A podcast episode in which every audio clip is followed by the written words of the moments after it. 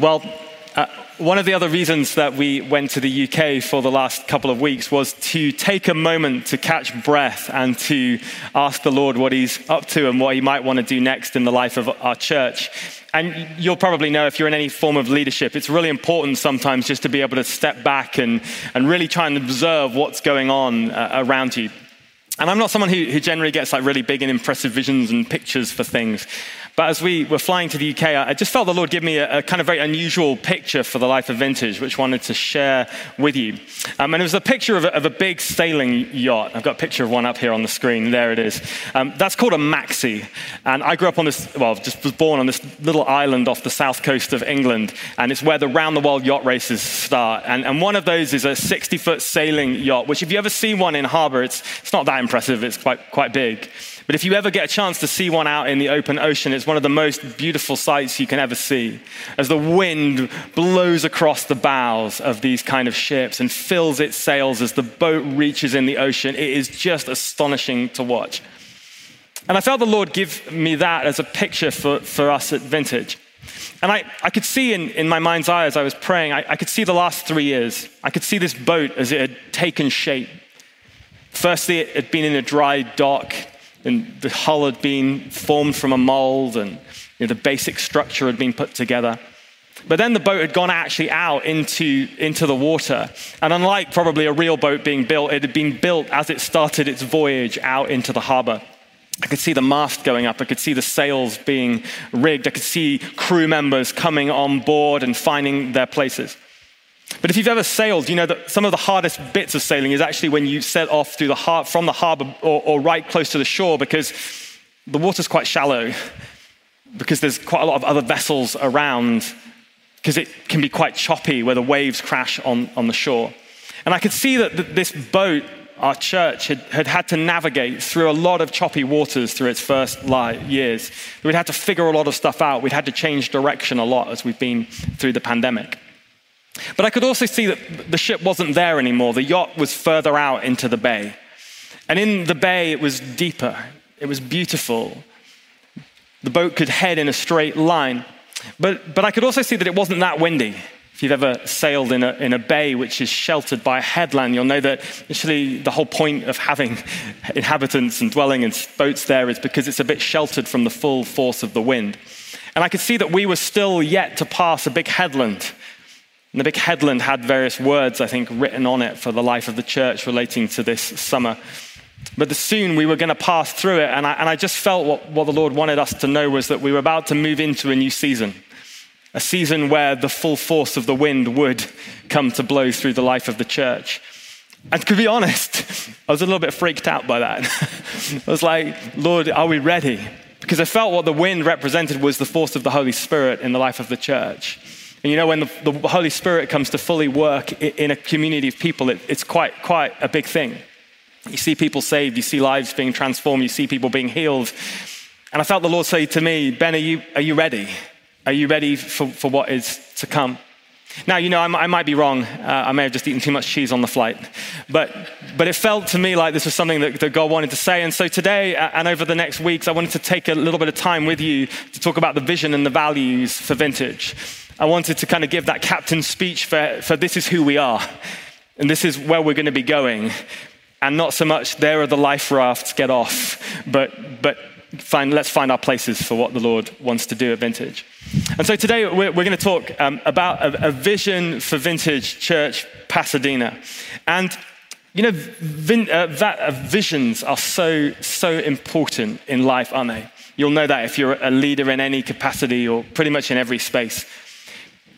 Because a vision does a, a number of really important things. The first thing is, is a vision tells you where it is that you're going. Whether you're sailing or running an organization, that's a really helpful thing to be able to know. A vision also helps you to find your place within a big story. You know who you are if you know where the big thing's going. But the third thing that happens is that a vision holds the thing together. I don't know if you've ever observed some of the, the greatest sports teams see here in LA, we're kind of blessed with some good sports teams at the moment. Whether you watch Lakers or Rams or Dodgers or LAFC or many of the other wonderful teams that exist, have you ever thought, like, how is it that this really diverse, mixed up group of people from often different nations, different languages, different backgrounds, probably different views about most things, can come together on a sports field, on a pitch, on a court, and work in such incredible unity together that it almost it looks like you're watching one thing and that they can win. And I think the way the psychologists tell us that that works is because the team has a vision. The team knows exactly what it needs to do. And everything that it has is geared around working toward the one thing that it's trying to do score goals, points, runs, win a game. And I think the same is absolutely true in other places of life too. And it's so true in, in a Christian context. If you look at the life of the early church in the book of Acts, you see the same thing. You see these groups of people from totally different backgrounds who definitely should not have socialized together, who should definitely not have hung out and eaten together. You see slaves and free, you see women, you see men together, you see young and you old, you see Jews and you see Gentiles. And when the outside world looked at that early church, they were like, we don't know what to call this. We don't know how this works, because in every other space of society, these people shouldn't be in a room together. Well, we better give them a name because it doesn't fit into any box. I know, let's call them Christians. And that's how Christians got their names. Vision brings unity. And I saw it on, uh, when we were out in Mexico a couple of months ago uh, on our first missions trip, and we're going again next month. So if you haven't yet signed up to come and join Team Chase and some of the others, we're going to be down in Mexico bringing wonderful good news of Jesus uh, across the border. But one of the things I saw when I was there was I saw these two pilots, and they came from LA. They lived in a similar area to one another, not, not around here. But, but over, the, over the course of the four days we were there, I, I watched them become really, really good friends. Like they just seemed to have such a good time with each other. And separately, though, I, I, sort of quizzed them. I was like, oh, where do you live and what do you do during the day and you know, what church do you go to? And I realized that these two, two guys actually lived like a couple of miles from each other. But it'd be fair to say that they were quite significant leaders in churches that during the pandemic had different views from one another. Let's just, like, you know what I mean, right? They, they just did, didn't quite see eye to eye on everything. And so I thought, wow, how can these two people be in the room together? Like, these people would generally not like associate with one another. And yet, not once across the four days did I see any hint of animosity, of argument and debate. And of course, it was for that same exact reason. They knew why they were there. They were there to bring people safely in and out of the country. They were there to bring the good news of Jesus. They were to bring, there to bring healing and transformation to the people of Mexico. And that's the idea that I want us to talk about this morning the idea of having a vision that could hold us in all our diversity for the years to come. Now, the good news is, is for churches, we don't have to make a vision up from scratch. We don't have to go away and just pretend like we know what we're doing and come up with some great grand ideas. Because fortunately, we're all about Jesus. And Jesus was really kind to us in that he gave the church, the global church, a vision for what it was meant to be. And it centers on Jesus' mission, the things that Jesus, is, Jesus wanted the church to be all about on the earth. And the very last words that Jesus ever gave us in Matthew 28 are what we're going to read this morning. Matthew 28, verses 16 to 20. So if you've got your Bibles uh, in front of you, or if not, it'll be on the screens. Matthew 28, 16 to 20. Then the 11 disciples went to Galilee, to the mountain where Jesus had told them to go. When they saw him, they worshipped him, but some doubted. Then Jesus came to them and said, All authority in heaven and on earth has been given to me. Therefore, go and make disciples of all nations, baptizing them in the name of the Father and the Son and the Holy Spirit, and teaching them to obey everything that I've commanded you. And surely I am with you always to the very end of the age. Go, Jesus says, and make disciples of all nations and so, at the, the, end of last year, when we were putting together the legal documents for Vintage Church Pasadena, if you write bylaws for a nonprofit, you have to write what does this thing exist for?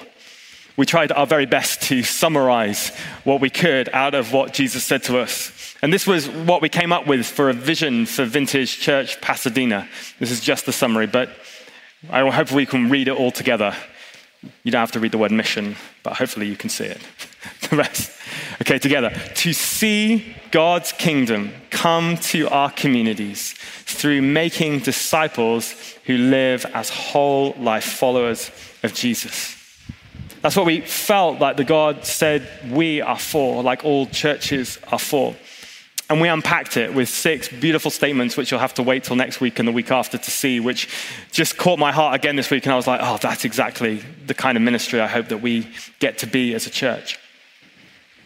But then, if you noticed in Jesus' words, there's, there's a particular word that's right in the middle of there that, that crops up. And it's the word disciple. And the word disciple is kind of an interesting word. It's not, it's not like a word we, we use in a lot of life anymore, I guess. Maybe we might translate it for like the word Christian. But just, just for a moment, and maybe a few people can shout out over the noise of the fans if you can do it.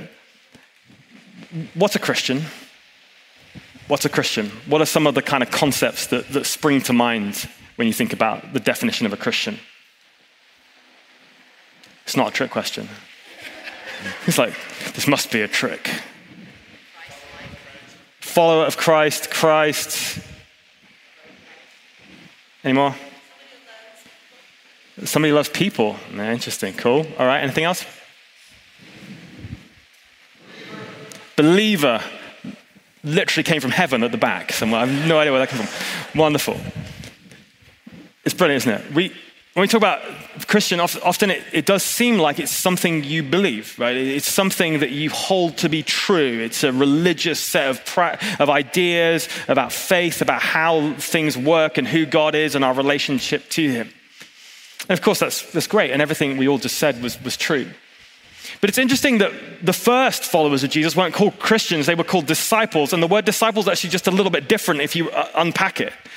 Because the word disciple, well, it, it comes from the same root as the word discipline. It's actually the same word in, in the original language as, as the word um, apprentice. To apprentice oneself toward something, to live towards something, to act towards something, and specifically to grow towards something, not through theory, but actually by doing something, by going out towards something. Sort of like this idea that if you have something that's in your heart, something that you believe, something that you know in your mind to be true, what an apprentice does, what a disciple does, is that they take that theoretical stuff, the heart stuff, and then they start to work it out into every area of their life by, by doing it.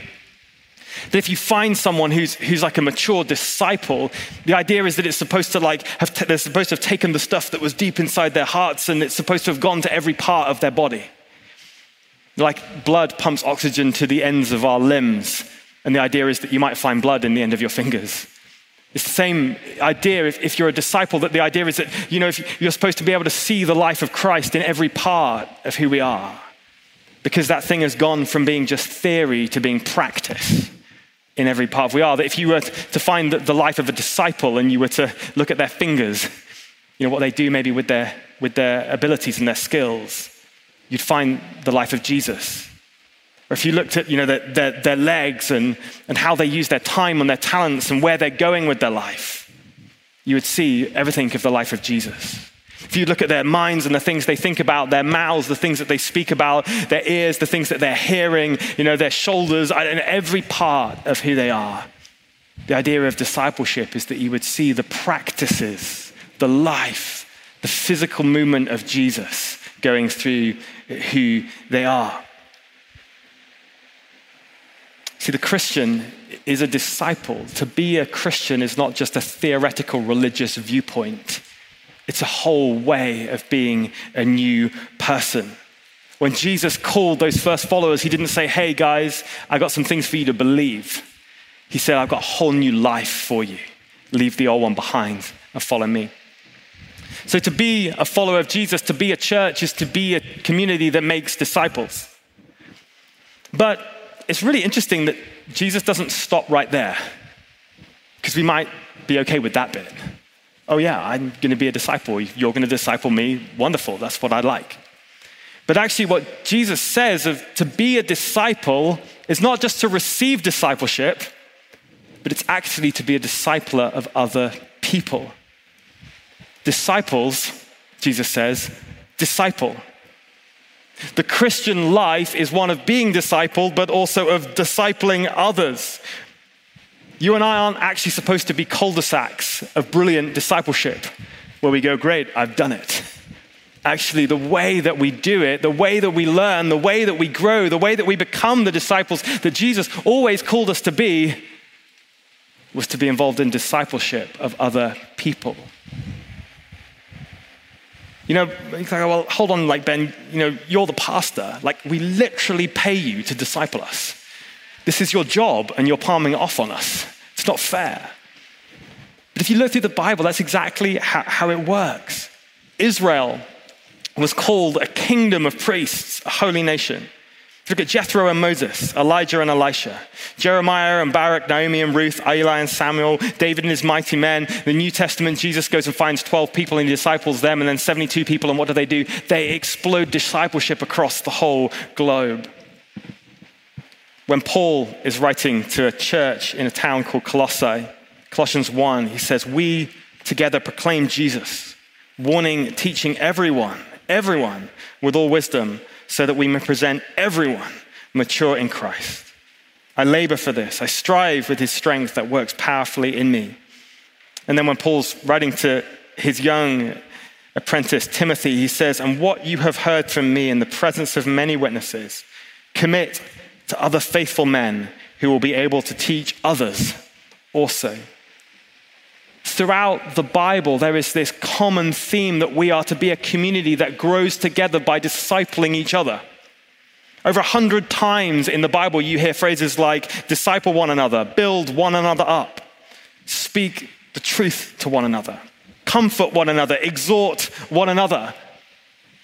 if you look at those very first followers of Jesus, when he found them fishing and doing a terrible job of it, Simon, Peter, and his brother Andrew, what did he say to them?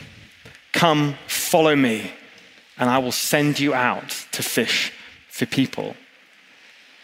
We are not just the disciples, but we are supposed to be, called to be, those who bring transformation and life to others. Now, you may come back at me and go, oh, that's fine, Ben, but like, that's okay if you're like a guru level, mature Christian who has got their gold badges by, you know, 50 years of service to a church or something. I don't know. But like me, me, I'm just, I'm just figuring this stuff out. Like I'm, I have so many doubts. I've got so many fears. I've got so many questions that I don't know the answers to. Like, it's, I'm, I'm, I'm nowhere near ready to disciple anyone else. I'm, I'm still like at like step one of needing like 100 years of discipleship first. But do you notice these first disciples, Jesus said to them? Right, they've just gone through the three years crash course. Jesus has died, he's risen again. He's standing right in front of them. It says in verse 17, when they saw him, they worshipped him. Like, yeah, that's appropriate response. King of the universe standing in front of you, worship him. Great, well done. But some doubted. Like, are you kidding me? It's like Jesus is in front of you and you're yet doubting him in front of you. Right? The first disciples did not have it all together read the Gospels, they're a mess. But yet, what does Jesus say? You grow by being part of this unfolding drama of kingdom building story by bringing the good news of Jesus to others, to disciple others. If you want to grow this year, church, and I hope you do, then you're going to grow most effectively and fastest when you actually practice what you know to be true by bringing the discipleship you've learned to other people. So what does that, what does that mean? I mean, what does, what does, it actually mean to disciple someone else? I mean, I don't know about you, but people don't literally stop me at the side of the road and say, hey, you look wise, tell me everything. What does it mean to be a discipler of other people? Well, let's look at this great commission together. There's three words. The first one is teaching, which is, if you want, it's like the what. It's the what of discipleship. You know, where wherever we always go, oh, we don't know anything. Nobody needs to know what we have in our hearts because it's a bit of a mess and we're not quite sure. Do you notice what it is that Jesus actually calls the disciples to do? He calls them to teach Jesus, teach them to obey everything I've commanded you. See, in that, in that time, rabbis would, would be self appointed people who would you know, gather these young apprentices around themselves and they'd teach them all their worldly wisdom.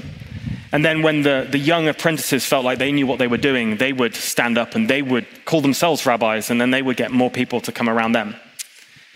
But that's not what the early church did. The early church were extremely clear all the way through that it was not about gathering people to be disciples of ourselves. That's a terrible idea. It's about calling people to be discipled to Jesus. That it's always about Jesus. It's actually no problem at all that you don't know the answer to all the questions in life. I don't either. But Jesus does. That contained in the words of Jesus in the Bible are everything that we need for life. Don't teach yourself, teach Jesus. But not even just teaching Jesus, because that's maybe even beyond where some of us might be. Practice Jesus. Practice Jesus. The whole idea of discipleship is it's not supposed to be just words and head knowledge. It's supposed to be about everything that you have in your life. Teach them to obey everything I have commanded you. Jesus himself said on the Sermon on the Mount, Matthew 7, Everyone who hears these words of mine and puts them into practice is like a wise man who built his house on the rock. Who's a wise man? Someone who puts the words of mine into practice. James 1 Don't merely listen to the word and deceive yourself. Do what it says. The whole idea of discipleship is we're supposed to live something out. And as we live something out in a world, the idea is that everyone around us is supposed to go, oh, there's something different there. There's something about the way that those guys love. There's something about the way that they use their time or their energy or their money, the way that they use their language. There's something about them which is different to us. And there's something that points not to themselves. It's not that they're amazing, but they seem to live for something else. Like, I wonder what that is. And I wonder how we can find out more. So it's about pointing people not to us, but to Jesus. The second word is the word baptizing which maybe is like the where, the where of discipleship.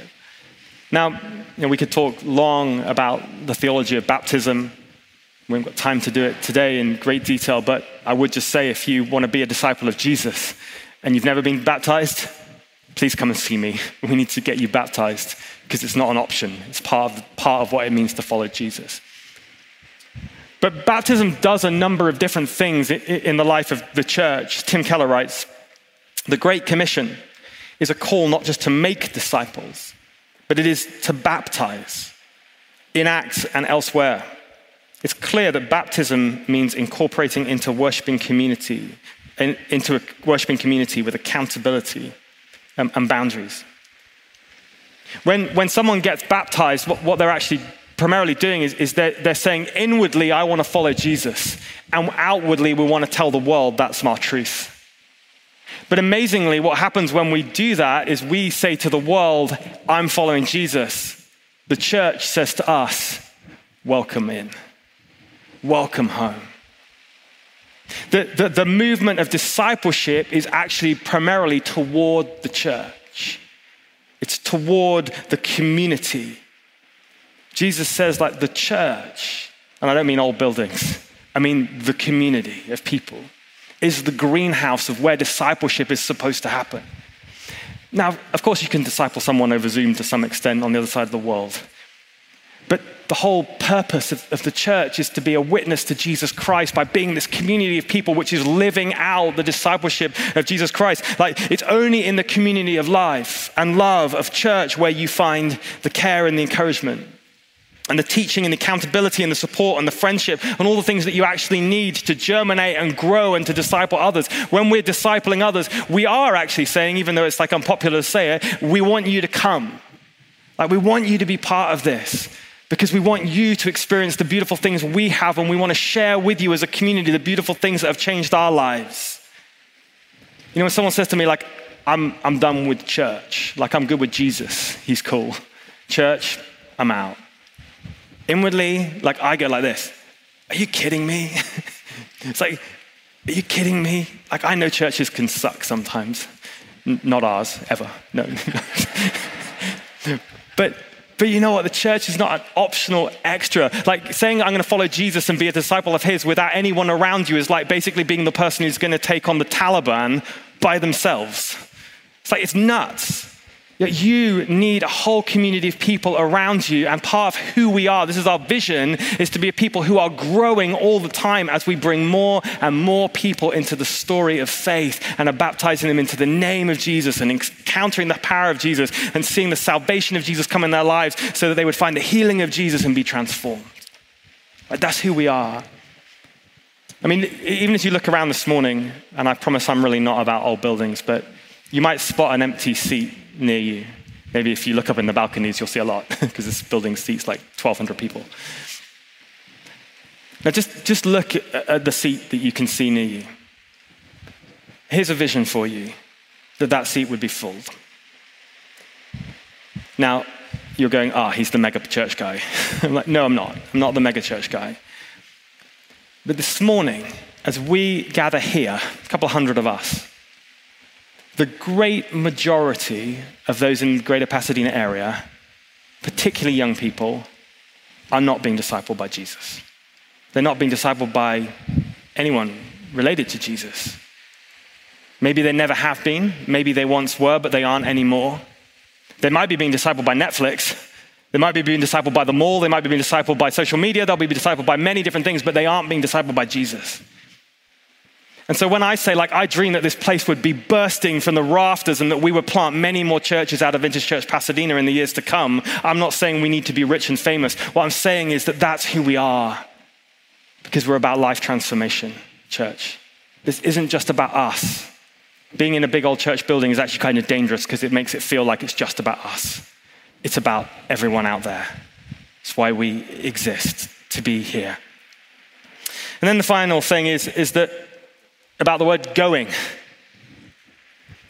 Go and make disciples of all nations. It'd be super nice when if discipleship just happened. when your way home today, someone just comes, "Hey, could I just become a Christian? That would be great. I'd, you know, tell me everything you know." That'd be really brilliant. I'd love that to happen. It doesn't happen very often. Instead, what Jesus says to this early church is, "Go, go, on your way, off you go." Go look for opportunities to bring the good news of Jesus to bear wherever you are. Jesus, in fact, he says in Matthew's gospel, he says, the harvest is plentiful, i.e., like they're ready, but the workers are few. The workers are few. The problem isn't the harvest, the problem is that we're not going anywhere with the good news of Jesus. So ask the Lord of the harvest to send out workers into the harvest field. You know, discipleship happens in many forms, but, but it, it's not on the professionals, it's not on those who have certain qualifications, it, it's on who we are. And, and the beautiful invitation to Jesus to us is if you want to grow, then you need to engage inside the church and outside the church in, in discipleship.